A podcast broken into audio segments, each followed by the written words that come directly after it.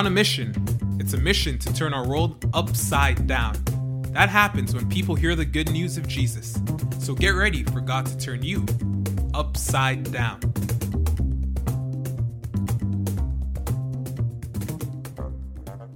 Two famous men died in the month of November in the year 1963.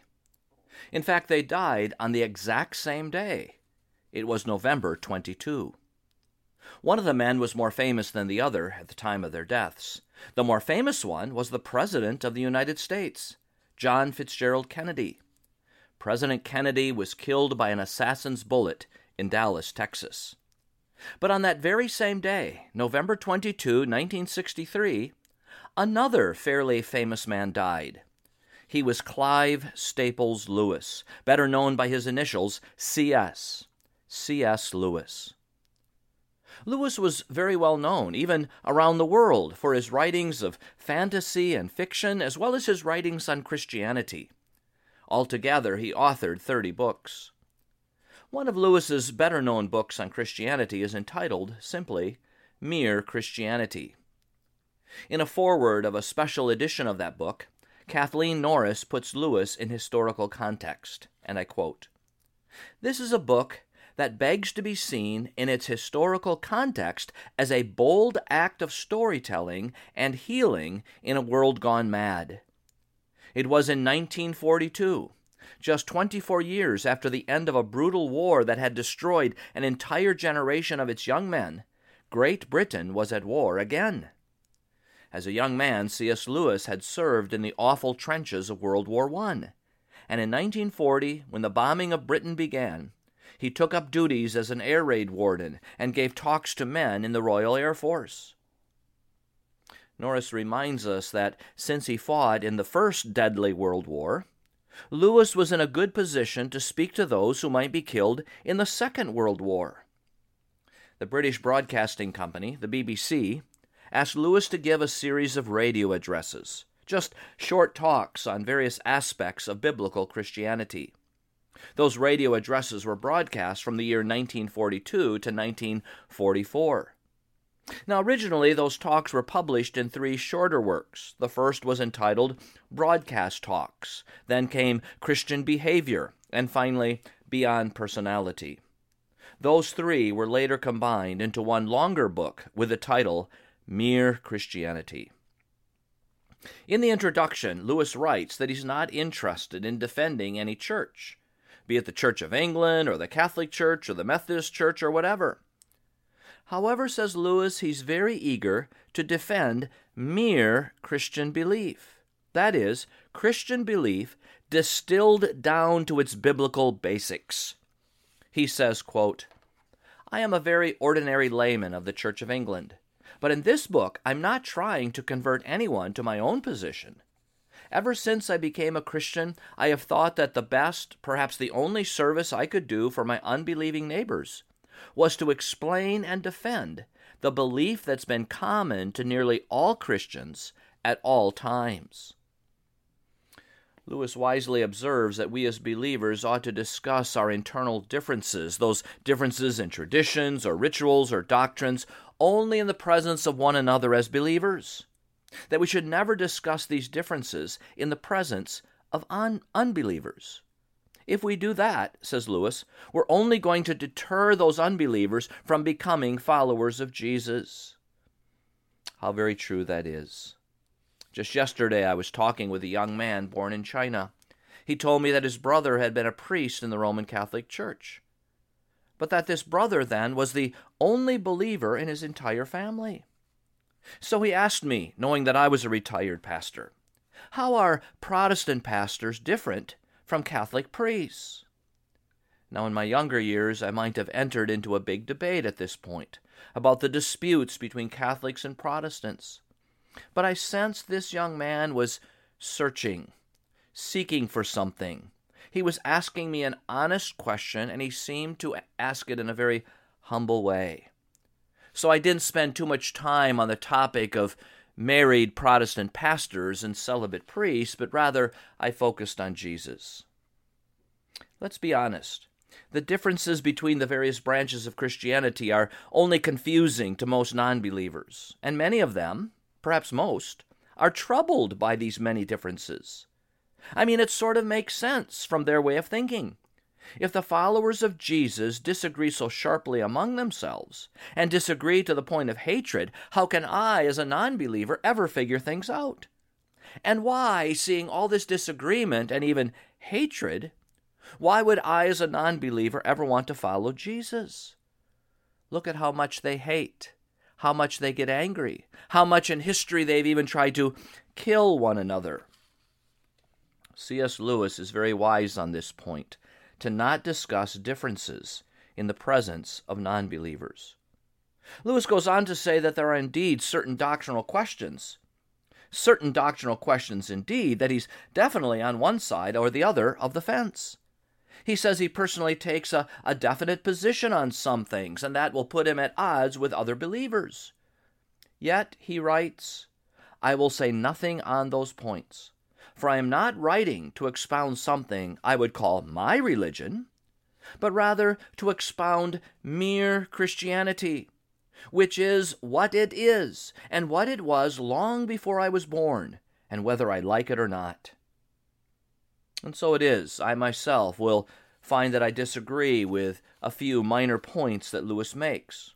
My interpretation of the Bible, along with many other denominations, at times will move me to disagree slightly with him here or there. But overwhelmingly, I find the writings of C.S. Lewis very, very helpful. And I would disagree, and don't all Christians disagree at certain points with other leading thinkers and theologians, be it St. Augustine or Martin Luther or John Calvin or Karl Barth. And I think Jesus himself will allow us to do some disagreements as long as we keep those disagreements internal. As long as we're talking among ourselves as believers and not out to the world. Remember, there's a huge watching world out there. Non believers and believers of other religions are watching us carefully. They're listening especially to our tone. Will they hear the love of Jesus in our voice, in our attitude? Will we talk and act respectfully toward one another? You know, England in the time of C.S. Lewis was increasingly filled with doubters and with skeptics and with seekers.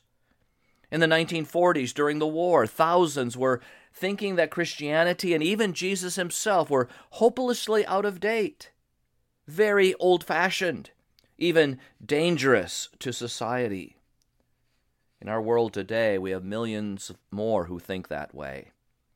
So we must speak then of Jesus and of other genuine followers of Jesus in love and in respect. So here's C.S. Lewis. I'm just going to be reading his word here and there. I'll paraphrase a few words. I'm reading from his book, Mere Christianity, Book 2, What Christians Believe, chapter 5. Here and there I'll I'll edit a little bit and make the sense a little clearer, but essentially his words are unchanged. Quote, the perfect surrender of self and humiliation of self were undergone by Jesus Christ. Perfect because he was God, surrender and humiliation because he was man. Now, Christian belief is that if we somehow share the humility and suffering of Christ, we shall also share in his conquest of death and find a new life in him. Now, this means something much more than simply trying to follow Jesus' teaching. People often ask when the next step of evolution, the step to something beyond current human nature, will happen. But in the Christian view, it has happened already. You see, in Christ, a whole new kind of human being has appeared with a new kind of life which began in Christ and is put into us. How is this done? Now, please remember how we acquired the old, ordinary kind of human life. We derived that life from others, from our father and mother and all our ancestors, without our consent. And by a very curious process, a process involving pleasure, pain, and danger. This process of creating human biological life you would never have guessed. Most of us spend a good many years in childhood trying to guess it, and some children, when they are first told it, don't believe it. Now, the God who arranged that biological process is the same God who arranges how the new kind of life, the Christ life, is to be created in us. We must be prepared for it being somewhat odd, too. God did not consult us when He invented sex, and He surely has not consulted us either when He invented this. There are three things that spread the Christ life to us First, baptism. Second, belief. And third, that mysterious action which different Christians call by different names Holy Communion or the Lord's Supper. Those are the three ordinary methods. I'm not saying there may not be special cases where it is spread without one or more of these. Let me stop there a moment and briefly interrupt Lewis. Many denominations find biblical evidence for the Christ life being formed in us mainly through the preaching of God's word and us hearing the word preached. Paul says it in Romans faith comes by hearing, and hearing by the word of God. God creates the new Christ life in us by his word as that word is applied by his Holy Spirit.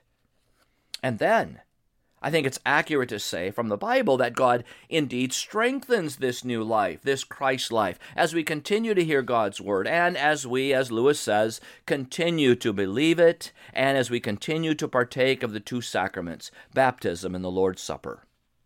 Well, let's continue now with Lewis's words. Quote, I cannot see for myself why these things, those three things he mentioned, should be conductors of this new kind of life. But then, if one did not happen to know, I should never have seen any connection between a particular physical pleasure and the appearance of a new human being in this world. We just have to take reality as it comes to us. I have explained why I have to believe that Jesus was and is God. And it seems plain as a matter of history that he taught his followers that the new life was begun in us in this way. In other words, I believe it on God's authority. Do not be scared by the word authority.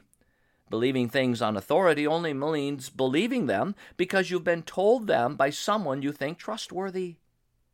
99% of the things you believe are believed on authority. I believe there's such a place as New York City. I've not seen it myself. I could not prove by abstract reasoning that there must be such a place.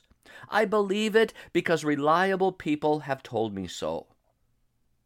Thus, Lewis says, and let me summarize here it's on God's authority that he believes Jesus is both God and human.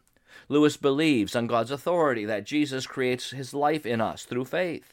And he believes in the great value of baptism and the Lord's Supper for this new life. Now, let's go back to Lewis.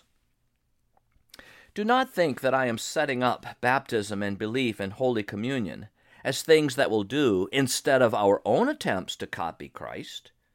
You, as a believer, have to feed that life and look after it. But always, always remember you are not the one creating that life. You are only keeping up a life that you got from someone else. Even the best Christians that have ever lived are not acting on their own steam. They are only nourishing or protecting a life they could never have acquired by their own efforts. This is why the Christian is in a different position from other people who are trying to be good. They hope by being good to please God, if there is one, or if they think there's not a God, at least they hope to deserve approval from good people. But Christians, Christians believe that any good they do comes from the Christ life inside them. They do not think God will love us because we are good, but that God will make us good because he loves us. And let me make it quite clear that when Christians say the Christ life is in them, they do not mean simply something mental or moral. When they speak of being in Christ or of Christ being in them, this is not simply a way of saying that they are thinking about Christ or trying to copy him. They mean actually that Christ himself is actually operating in them and through them. And that the whole mass of Christians are the physical organism through which Christ acts today, that we are his fingers and muscles, the cells of his body. Perhaps that explains one or two things. It explains why this new life is spread not only by purely mental acts like belief, having faith, but by physical, bodily acts like baptism and Holy Communion. You see, God never meant us to be purely spiritual creatures. That is why He uses material physical things like bread and wine to put the new life into us. We may think this is rather crude and unspiritual, but God does not. He invented eating, He likes matter. He invented it. Another possible objection is this Why is God landing in this enemy occupied world in disguise and starting a sort of secret society to undermine the devil? Why is God not landing openly in force, invading this world? Is it that he's not strong enough? Well, Christians think he is going to land in force. We do not know when, but we can guess why he is delaying. He wants to give us the chance of joining his side freely. I do not suppose you and I would have thought much of a Frenchman who waited until the Allied armies were march- marching into Nazi Germany and then announced he was on our side. God indeed will invade some day. But I wonder whether people who ask God to interfere openly and directly in our world realize what it will be like when He does that. When that happens, it is the end of the world. When the playwright walks onto the stage, the play is over. God is going to invade, all right. But what is the good of saying that you are on his side then? When you see the whole natural universe melting away like a dream, and something else comes crashing in, something so beautiful to some of us and so terrible to others, that none none of us will have any choice left at that moment.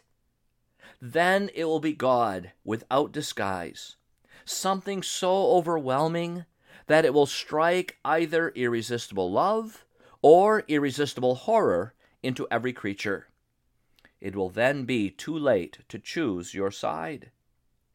Then will be the time when we discover which side we really have chosen. Now, right now, this moment is our chance to choose the right side. God is holding back to give us that time. It will not last forever. We must take it or leave it. Wow, hearing C.S. Lewis write in that way, reading his exact words, makes me appreciate him and his writings all the more. You know, we're, we're completing another Christmas season, the celebration of the arrival of Jesus into our world about 2,000 years ago. What better time to look at ourselves honestly, to see, as Lewis would say, whether or not we have that Christ life within us whether or not we've genuinely heard God speaking to us from His Word, from the gospel, from the good news of Jesus. And consider this also. Lewis lived in a time and place when many pastors and churches were starting to water down mere Christianity. They were starting to deny basic things, even like Jesus, born of a virgin, the Virgin Mary, or that Jesus was conceived by the life giving power of the Holy Spirit, as the Bible teaches. Back in those days, in Lewis's days, many were starting to say that Jesus wasn't actually God, God in the flesh. Rather, they said, Jesus was godly, he was godlike. So, too, many sermons in the pulpits of that day were saying that the idea of sin and of evil was really old fashioned, out of date, even dangerous that Jesus dying on the cross to atone for sin, well, it was just an ancient myth. Jesus was, in their opinion, in those days, merely a good and wise teacher. Well, C.S. Lewis stood against all of that, all of that watering down and distorting of mere Christianity. And as we just heard, Lewis himself was convinced by biblical teaching on the authority of God's Word. He believed it on authority. And he believed that there was coming a day, a, a final day of history, when God will break through visibly, and Jesus visibly and bodily will return as judge of all people. Lewis says that on that day, everyone will experience something, quote, so overwhelming that it will strike either irresistible love or irresistible horror into every creature. It will then be too late to choose your side. Too late then, says Lewis. How very true. If you're not sure about yourself on that final day, what about trying something we recently talked about in a past episode?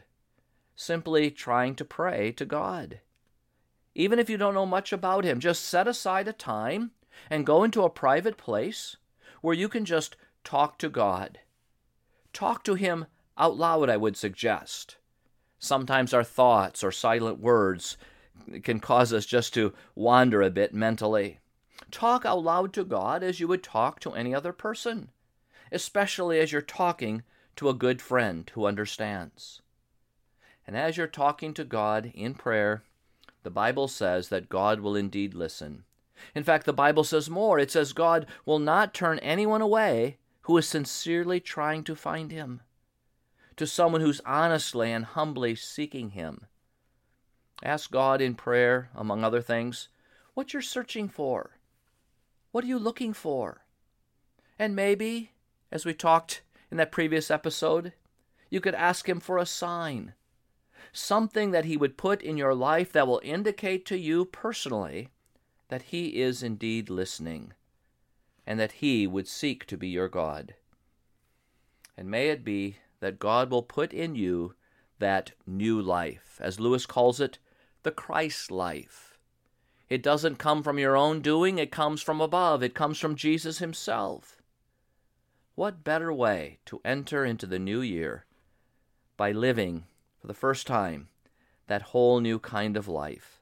A life with Jesus truly in you and you in Him. Thanks for listening. I'm your host, Randall. This podcast is produced by my brothers in Christ, Dennis and Moses. Won't you tell your friends about us? We're Mission Upside Down.